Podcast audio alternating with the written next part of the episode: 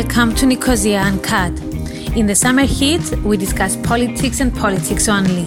We touch on the latest developments in the Eastern Mediterranean and how Cyprus is caught in the middle of it all, on the Turkish Cypriot leadership elections, and on how the issue of Varosha is in the spotlight once again on the island. Hello and welcome to Nicosia Uncut. Hello, Kemal. Hello, Andromachi. How are things? Uh, everything is fine, hot as you might know. Well, you will be surprised, but uh, it's also very hot here, so. oh, it doesn't stop on the buffer zone, yes, huh? yes. Tell us what's going on. Well, I think we're back in a COVID-19 uh, hype and mode, uh, with new restrictions when it comes to the obligatory use of face masks in internal spaces and in places where there are a lot of people. Just a while ago, it was announced that uh, the ban in concerts, in exhibitions, and in big gatherings will be extended up until January 2021. So it is becoming clear that this thing has not not been eradicated. And all of these measures were deemed necessary after a spike in, in cases in the south. Uh, how are things in the north when it comes to cases? I mean, was there an increase as well? The turning point for us was 1st of July when we started to have flights. Up until then, we had zero cases, but since then we are having occasional cases. And um, every time there are uh, new um, hikes, there is a sense of panic because of the lack of a pandemic hospital. So um, it seems that uh, we are okay, still doing fine. Uh, we occasionally have few cases every now and then. The problem is how to control the people um, if they are having cases because we also ask for double PCR from the people who come from Turkey. But also the biggest issue is uh, this hospital that needs to be reserved for uh, for pandemic for this uh, virus. So it seems that we are going to have a new hospital to be built soon, um, and this is what's being discussed at the moment. People are get used to the idea of you know having uh, a normal life and then occasionally there there is panic and then and the entire social media is full of discussions but then we are going back to our normal lifestyles. No i think i think there is a sense of uh, people being tired of this whole situation and you, people need to feel that things are normal and they clearly are not normal. I mean we don't live in normal conditions and uh, we, we will not go back to normal conditions at least for a while.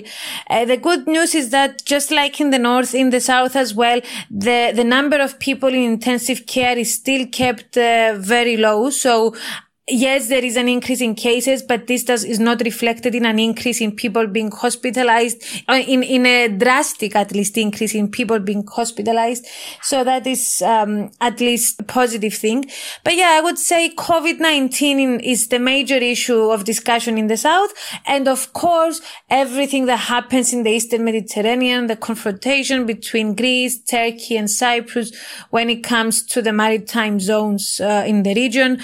So, you know, uh, August is always a month with very limited news. And this hype in Eastern Mediterranean deliberations and developments is clearly dominating the news at the moment. And you've got a very extensive diplomatic sort of uh, deliberations at the moment that are taking place at an EU level. And all of those issues are, uh, are kept in the spotlight. So I would say these are the two issues that uh, dominate the discussion in the South. How about in the North? Well, apart from the COVID, um, we are lucky enough to not to have anyone in the intensive care which is a, a which is good news. Um, at the moment of this recording, uh, Mr. Erdogan was just announcing discovery of new uh, gas fields in Black Sea area, which is supposedly 11.3 TCF. Um, not small, not very very big. Um, I think Leviathan is 18, so the, its its value depends on how they will be able to extract it, whether it will be economically viable. So this is another uh, new thing that is coming into the agenda in the north. We have the elections There was a, a, a recent um, poll which shows that Mr. Akıncı is leading and uh, followed by Mr. Erhürman and Mr. Tatar. And news about Varosha is also um, again on the news. It seems that it is being driven by by Turkey and Mr. Tatar and the coalition government. Uh, they're cooperating, and uh, there was another statement by Mr. Uh, Tatar saying that they will They've completed the preparation, so very soon they will open Varosha. And um, so these are the, the issues that are dominating in the, the agenda. Of course, uh, again, again in August, um, people are, are, a little bit in the summerish mood. So uh, we'll see how things will, will evolve over the course of the, the time. Tell us a little bit more about the developments in EastMed and, the Turco-Greco relations. Well, I would say that uh, it's been a very intense month when it comes to uh, discussions on the issue. So there was a whole talk of a de-escalation intention and of the possibility of negotiations or at least exploratory contacts between Greece and Turkey starting after the 24th of August. Uh, that talk was set aside after the agreement signed between Greece and Egypt on the uh, delimitation of their maritime zones. Uh, after that, uh, uh Turkey dispatched um, its survey vessels in the um, in an area of the waters of Castellorizo in Greece. I mean, of um, Castellorizo is a Greek island, so Turkey um, dispatched the survey vessels, uh, survey vessel off uh, that area, along with a number of military um, vessels. There was a response by Greece at the same time, and then and then you had uh, so you basically had a collapse in the talk of uh, negotiations uh, in August. But it seems that after the initial uh, sort of uh, conflict. Things are, uh, are, are in a de-escalation mode at the moment. And this was only made possible after the intervention of the international community, of course. It is clear that you have countries like the United States, Germany, uh, trying to mediate in the situation. France has also had an active role, but, but in a bit of, um, siding approach. I mean, France has clearly sided with Greece and Cyprus in this conflict, and they have even dispatched military vessels in the Eastern Mediterranean. Emmanuel Macron, the French president, was clear in stating that the, the sending of those uh, frigates was done in order to show his solidarity with uh, with Greece and Cyprus. So there is an escalation in the number of, of military vessels that exist in the area, but at the same time, things have not reached that heated uh, moment uh, where one would say that uh, uh, negotiations would not be possible. And of course, I must say that this is the case even though two uh, military vessels, one Greek and one Turkish, basically touched each other uh, in the course of this situation, but still things aside from all the hype in the media, things are still kept uh, low and um, sort of uh, under control uh, when I it think comes. we need to mention the fact that I mean this is not only a simple Greco-Turkish issue anymore. And this is not only um, a Cyprus issue anymore. Things are taking place in a broader context there are different uh, relations, uh, different issues being um, involved in, in the area. Like the way France is involved in this issue also reminds us what's going on in Libya and all those positioning in other parts of Eastern Mediterranean. So the question is, are we going to have a broader, a broader arrangement which, according to the recent statement of Mavroyiannis, can work against um, Republic of Cyprus. Um, but are we going to have uh, a slice by slice solution to those issues? But this is actually, this is, this is the main issue at the moment because it's not only if there's to be a sort of a package discussion, but who will participate in that package discussion. We know that Turkey does not recognize the Republic of Cyprus. We know that Turkey, when it comes to discussions on the sharing of natural resources on the island, uh, Turkey has been promoting Kudret Özersay as the interlocutor of the Greek Cypriot side rather than the Turkish Cypriot leader Mustafa Akinci, who is the internationally recognized uh, leader of the Turkish Cypriot community. So there are a lot of issues that are pending. And what you say about the former uh, Greek Cypriot uh, negotiator, Andreas Mavroyiannis, it is interesting because Andreas Mavroyiannis came out a few days ago and he openly said that in case a broader discussion takes place on issues related to the Eastern Mediterranean, there is concern that uh, Cyprus will be part of this package deal and this would make basically Cyprus be isolated or neglected uh, because it's a very small card in a bigger array of issues uh, that, as you say, uh, are basically at stake at the moment. Cypriots were given the chance to become uh, the, the, main actors in in the Cyprus deal, and uh, according to the Secretary General, leaders failed it. Okay, exactly. I mean, we might we all might have our own opinion who was responsible for that.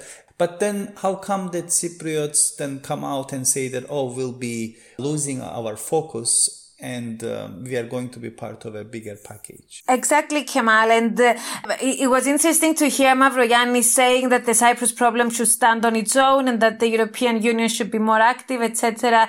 But the European Union spent years on the Cyprus problem, and especially in the latest round of negotiations, they had an envoy who was uh, very involved in what was taking place. Everything was taking, all the discussions were taking place under the presumption of the EU acquis. So it is indeed interesting to see how after all that effort and after so many failed attempts for the leaders of Cyprus to take up the issue in their own hands and solve it themselves. Even after the collapse of the conference on Cyprus that you mentioned, you had the Turkish Cypriot leader suggesting to the Greek Cypriot leader uh, to sign the Guterres framework as a strategic framework and to proceed to negotiations. And that was never met with any positive um, response. And so it is interesting to see how now that indeed the situation is very bad, not only for the for Cyprus but for the region in general.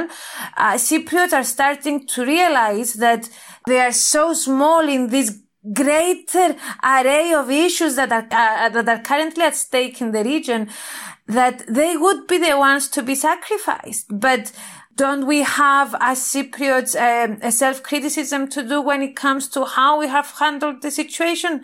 I mean, these are issues that we should be concerned with. You're right in the sense that we are um, given the chance to become the lead actors of a, a deal that the others are also participating. And then that gave us the feeling as if everybody is really interested in us and then we are the, uh, the, the lead actors and we should do whatever we want. If we are not happy, we can uh, scrap the deal.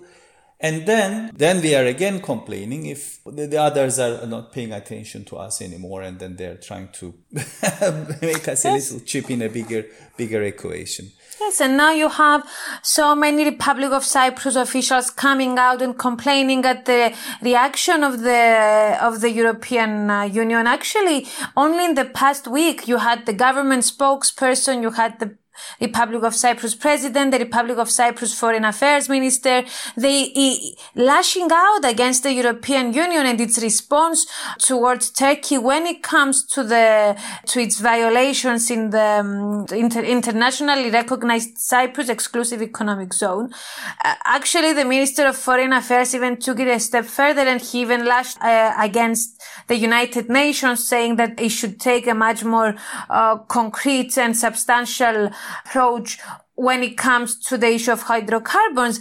But, you know, it comes a point when Cypriots need to decide what they want. Do they want the international community to be intervening? Do they want the international community to let them alone and sort their own affairs? We need to decide on what we want. Turkey has decided to play a power game, and I think yes. part of this power game is now Varosha how is it reflecting into um, the Greek Cypriot community and the press and uh, all those new statements by the Turkish Cypriot and Turkish side? Well, Varosha is yet another example, I would say, of, of what, uh, of the inability of Cypriots to think ahead, of the inability to preempt the situations. We have been having the discussion on the reopening of Varosha for so long, and especially after the collapse of the conference on Cyprus in Crans-Montana, as you say, because of the wider power game that Turkey is playing, we knew that Varosha uh, would uh, would become part of this, and we've known this not only for the past three years, but we've known this for a while. And yet, even in this issue, we have refused to take action. We have refused to be proactive, and now we come now being again the ones who are uh, complaining about the situation and uh, in all honesty the republic of cyprus should complain because there are uh, united nations resolutions that are explicit on the issue of, of varosha and that they refer to uh, handing the um, the area under the administration of the of the united nations but at the same time, one should not use the issue and the provocations of Turkey when it comes to Varosha in order to jeopardize the prospects of, of, of negotiations and the prospects of negotiations on the Cyprus problem that would allow for a comprehensive solution on the issue because this is the situation in which we are in. And the Republic of Cyprus Foreign Affairs Minister has explicitly said that any action on Varosha could hinder the prospects of negotiations.